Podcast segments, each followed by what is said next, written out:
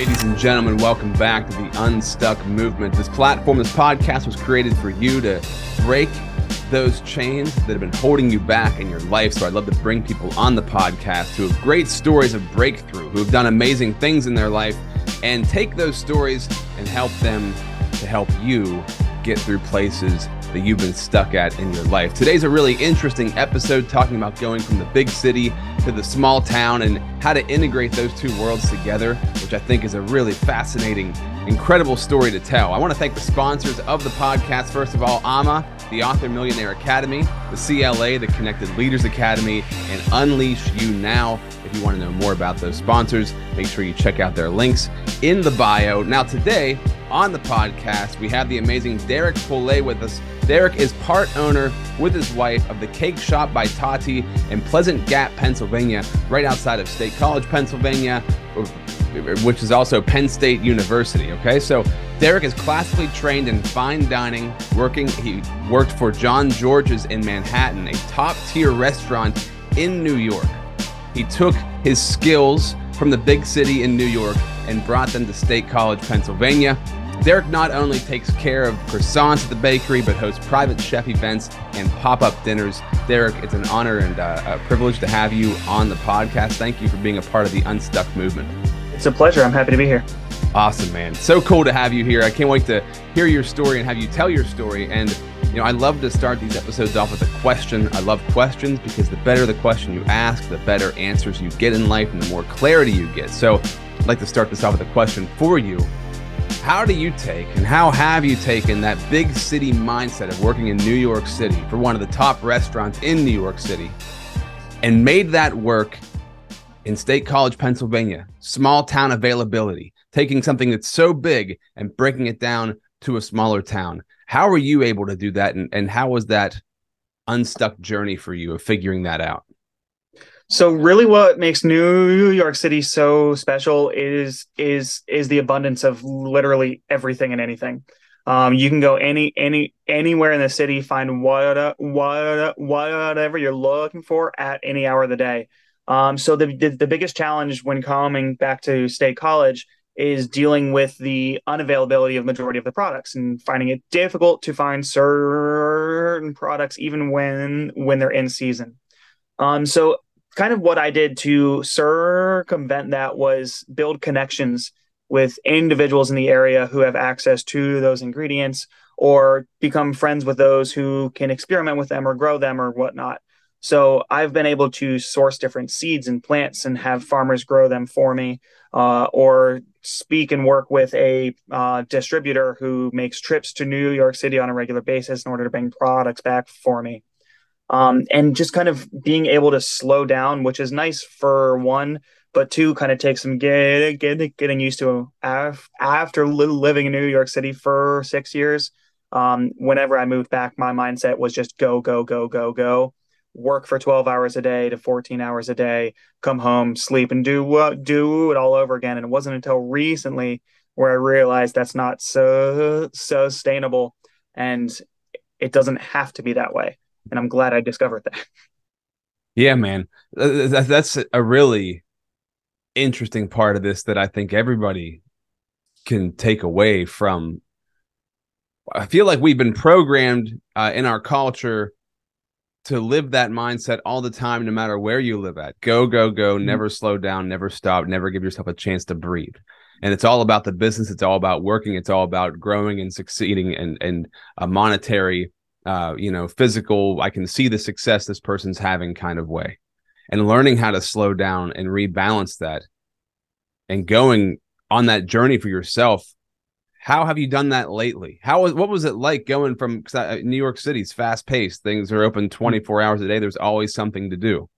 Breaking it down to coming into uh, Pleasant Gap, Pennsylvania, or State College, Pennsylvania, where you know when school's not in, the population drops down to a third of what it usually is, or maybe even less than that, uh, where people move slower and. Mm-hmm. Um, and, and enjoy their life that way. What was that adjustment like for you, and what have you had to do within that to like make yourself okay with that, and what benefits and and what disadvantages come along with it? I'm curious.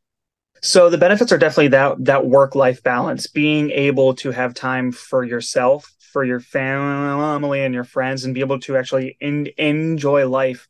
Um, the the way that I was able to kind of continue to do as much as I did beforehand, but at a more um, at at a way that makes more sense, more organized, is it is utilizing the staff we have, the delegation and um and scheduling. Uh, I utilize calendars a lot more often and scheduling time blocks for each day. Just managing time a lot better because you have to in order to have that work life balance. Whereas in New York, because everything was available at at at all times, it was kind of less important because you could just go and get it whenever you need it. It, it was less about having to go at a specific time um, so being able to work with my time a lot better has been the biggest breakthrough with the things that that that I do. Now, as far as the business I'm in, um, people in the area and people going out is what drives the business. I mean, that's that's where the money comes from. That's where the bills get paid.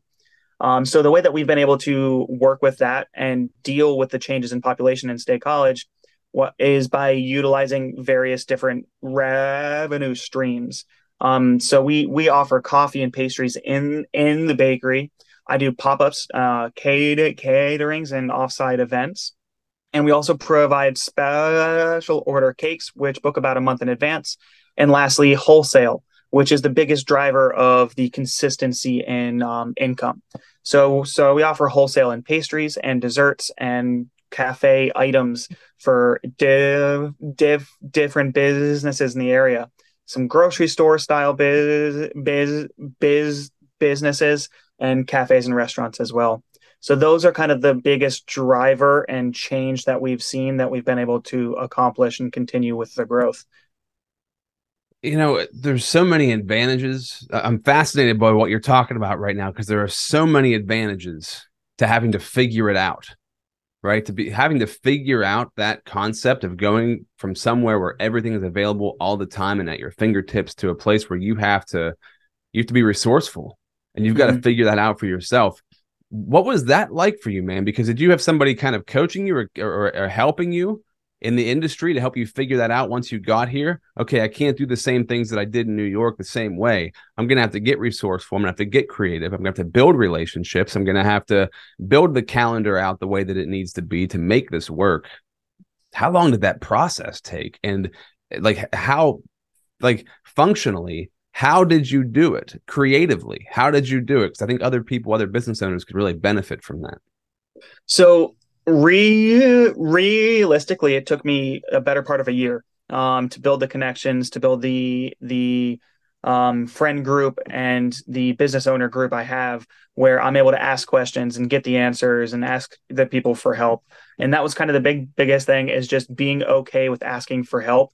There's a lot of biz biz biz business owners, young and old, that um, find it difficult to ask somebody for assistance or be able to del- delegate things is is especially in their own industry or business. Um, because it is their baby. It's it's what they've poured their heart and soul into. So i really had to focus on myself um, and with the help of my wife who kind of pushed me to ask for help more often um, I, I did exactly that. Um, i got the connections in the area I went around, I introduced myself to people, I talked to people. I just, I kind of went door to door, for lack of a better term, and introduced myself, my business, kind of what we wanted to do. And after our reputation kind of came out, we started to get more pop- popular with cakes and pastries and everything. Um, the reputation reached the ears of business owners and restaurant owners in State College who wanted to kind of cut back on labor costs. And that was kind of our sales pitch by buying our desserts, yes, you're paying more for the supplies, but you're not paying a staff member to actually make those items. Um, so it it, it kind of it comes back to just the people that you know. Um, friends are more val- valuable than than than enemies, and there's plenty of biz of biz, biz business and clients to go around. There's no need for a cutthroat kind of men- mentality. It's so much easier and more fun to go through it with friends than enemies. Yeah, man. I'm making so many notes here because uh, there, there's so many principles that are coming up in in what you're saying because first of all, I love, I love the fact that you you have Tati, right? So you're mm-hmm. you're married. You guys work as a team. You guys work together, and the fact that she encouraged you to go out and she you had the support of your wife to go out and uh, make these connections and mm-hmm. to do things in a brand new way. She uh, keeps me grounded. Um, I'm kind of grounded. the dreamer. She's she's she's the rock, the realist. That's the same way in my relationship also. Same same exact way. And that that dynamic is so important. That mm-hmm. dynamic's mm-hmm. everything because as you're dreaming of the big picture, you can really get lost in the details, right? Or or ignoring the details. Yeah. picturing on the big thing that's going to be happening.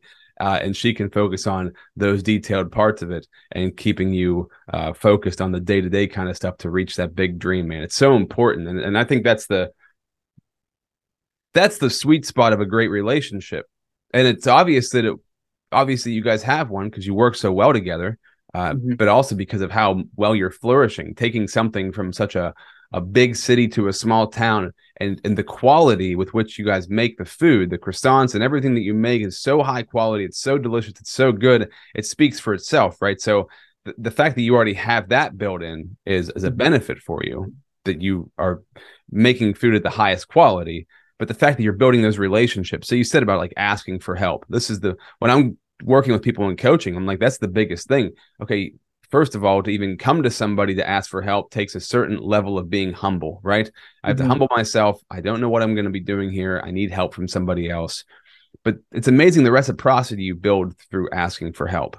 Because when you, you think it's going to make you like vulnerable and it's going to like uh, shine a bad light on you no it actually like endears people to you and it builds those relationships. Um, and delegation, man, delegation can be so hard for so many people. We oftentimes kind of like what we were just talking about a minute ago, wanting to go 100 miles an hour, right? The other part of it is uh, we want to go 100 miles an hour and we want to be able to do it all ourselves. It's completely unrealistic to be able to yep. get everything done yourself. To learn how to delegate and build those relationships is everything. You saying that friends are more valuable, uh, collaborations are more valuable. That's the sweet spot uh, for for anything, not just for business. Because with this podcast, I like to talk about business, but it's about life also. It's like, what are these? Because everything that works in business is also what works in life.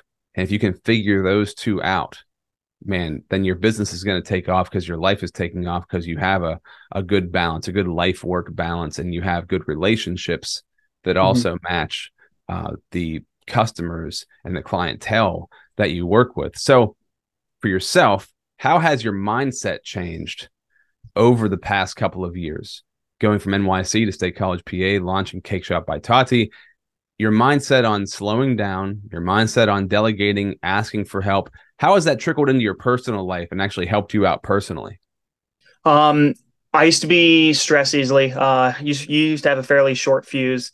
Um, not not necessarily with with anger, but more with fr- with frust- frust- frustration. Um, so by slowing down and consciously thinking of it, I've been able to kind of just cool off, take things slow. It's okay to make mistakes. It's okay if things don't go right. It's all about how how you respond to it. Mm. Now, I still have my moments. It's who I am. Um, it's it stems from that fine dining industry where there's somebody always breathing down your neck, whispering in your ear, telling you you're not good enough, and so you're always trying to like strive for more, do better, work quicker. Um, so so by slowing down it it frankly just it relieved a lot of stress. The organization of my life relieved a lot of stress and allowed me to um, just in, enjoy life enjoy the people i'm around enjoy the little things like gardening at home or just having a conversation with a regular that comes in who i see every every single week. Um, it it yeah it's it's it's allowed me to be more level-headed and more caring and understanding amazing i love that that's probably helped out with your marriage, helped out with your Absolutely. friendships, like helped out everywhere.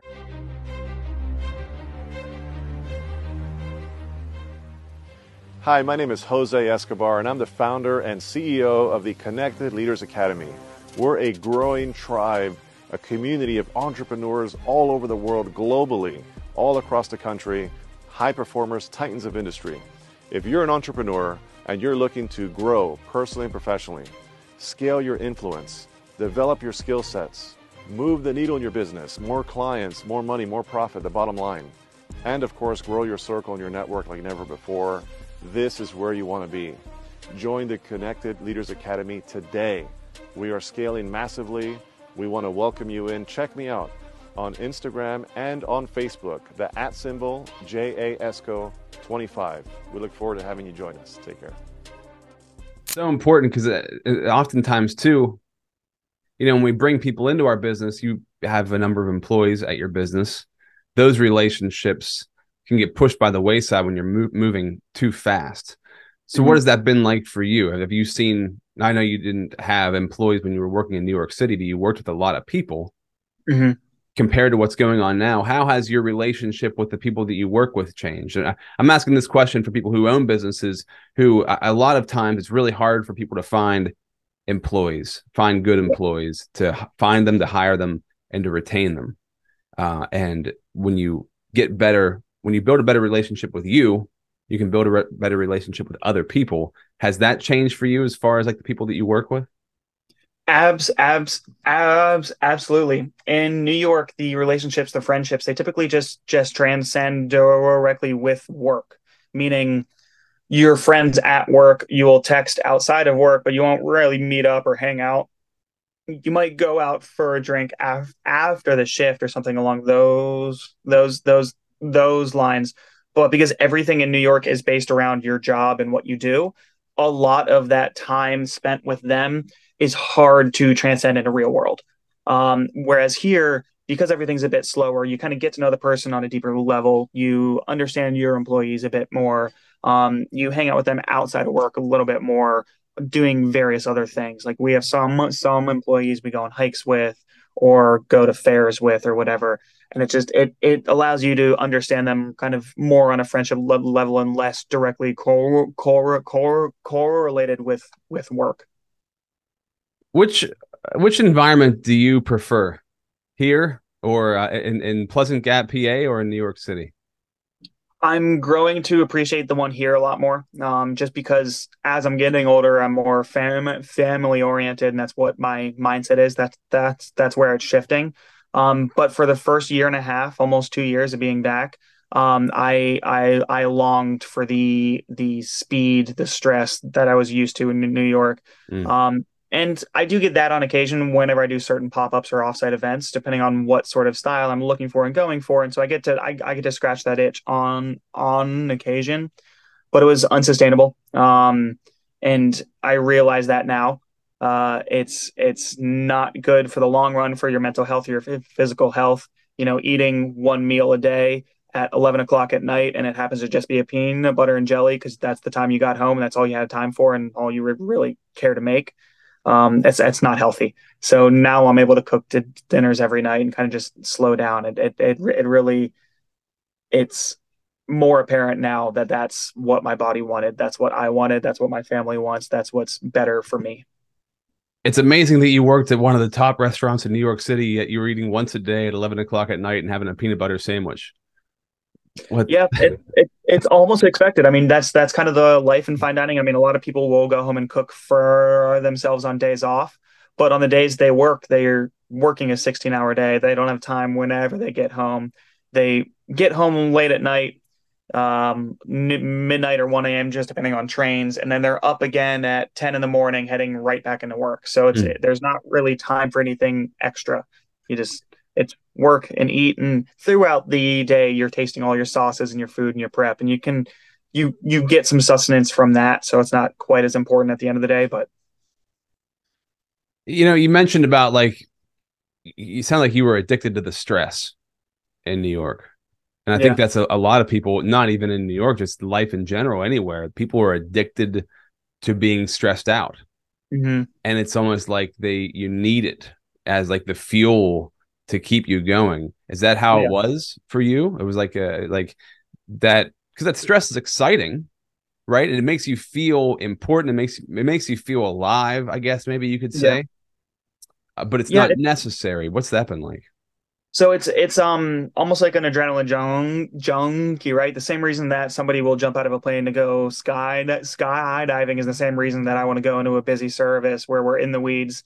Um, too too busy, too many people, stress, and that it's it's the same reason. You finish the day, you feel accomplished, you did it, hurrah, um, and then it's just back to it again tomorrow. Um, but because it's not happening outside, it's not a 20 minute rush. You know, it's it's typically three four hours.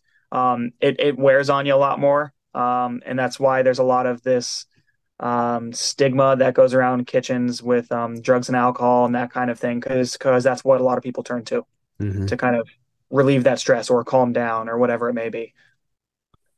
What would you say? There's, you know, I think the restaurant industry is one of the biggest entrepreneur industries there is, right? There and and, mm-hmm. and coffee shops, diners, um, um, bakeries, things like that. What do you see? Um, and this isn't like bashing anybody. I think it's just it's important. Somebody who has the experience that you have, the expertise that you have, have mm-hmm. the quality of food that you make. What would you say to people who are starting a restaurant, starting a bakery, running a coffee shop, whatever it might be? Um, and they're struggling. Maybe it's not working as well as they want it to. I'm sure you can see the the faults pretty easily because yeah. you've been working in this and you're you're really good at it. What do you see commonly as the major issues? Um, number one is the lack of delegation and trust in employees. It takes time to build that trust, but in order to, or whenever you do that, you're able to focus more on working for the business than on the or sorry working on the business than for the business mm-hmm. uh, which is quite important in in in in terms of growth. And there's a lot of people especially in restaurants that are trying so hard to cater to what the client wants. Now that's important. That's it's important to keep that that that in mind with with what's going to sell. But if you don't have a passion for it it shows. It's mm-hmm. mediocre. It's not good good enough. It's not going to be you you have to have a passion for what you're doing and that transcends to the customer. Um, if if they can see that you're excited about it and passionate about it then they will continue to come back. They they will take a risk on trying it more often. Um, it's it's evident in the food you cook on whether or or not there's love and passion involved. Mm-hmm. yeah man. You definitely put and that's that's you know something you'd always hear about like you know grandma's cooking. There was so much love in her cooking you know like that sort of thing. Like with certain people they they cook for your family or whatever it might be and you could tell there was like a, love for what they did. And um yeah. there's so many restaurants out there. I, I would think people have a love for the restaurant that they run but it probably gets lost in the day-to-day job right? The job becomes yeah. the more important thing and the quality of what they're doing falls behind. How do you keep so how do you keep the quality as the number one thing? How do you keep your passion up? Because a lot of people say i don't want to make my hobby my job because mm-hmm. then i'll hate my hobby. But it seems like you figured that out pretty well. Is there a, a formula for you for that that's made that work?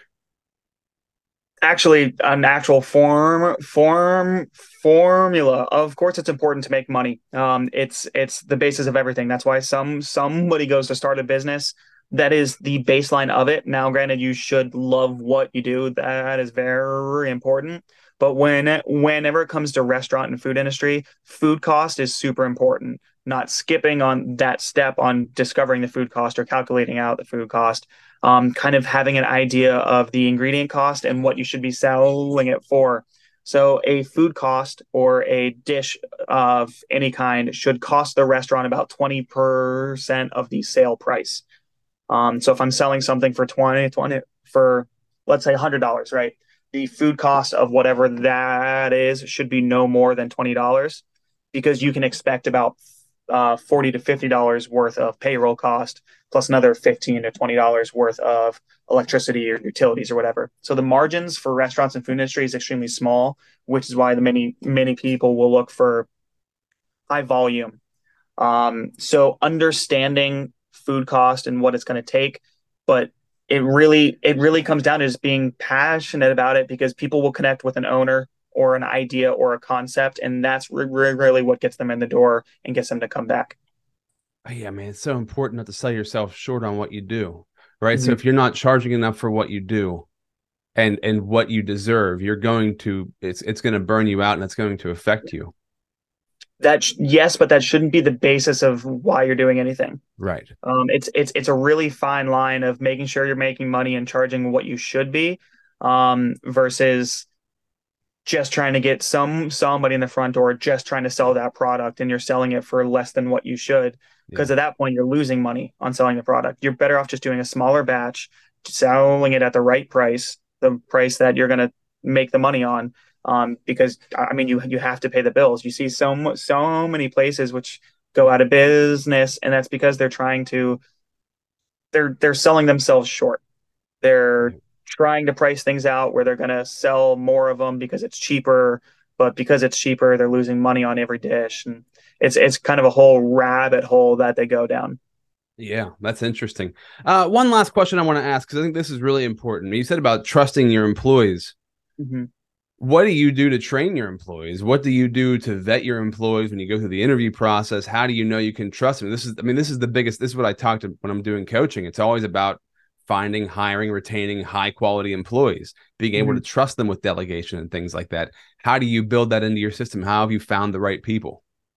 Uh, Tati and I both are confident in our skills and our and in our um, um, um, ability to train our employees. Um, so that being said, whenever we do make a hire, their experience is not at the height of our priority list. We are looking on whether or not they are going to fit in with the company and the other individuals who are already here. We're we're looking more at the person than the skills and the experience they have.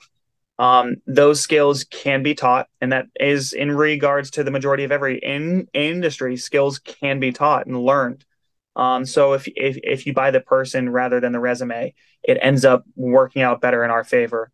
Um, we've been open for two and a half years, and we've only lost six employees.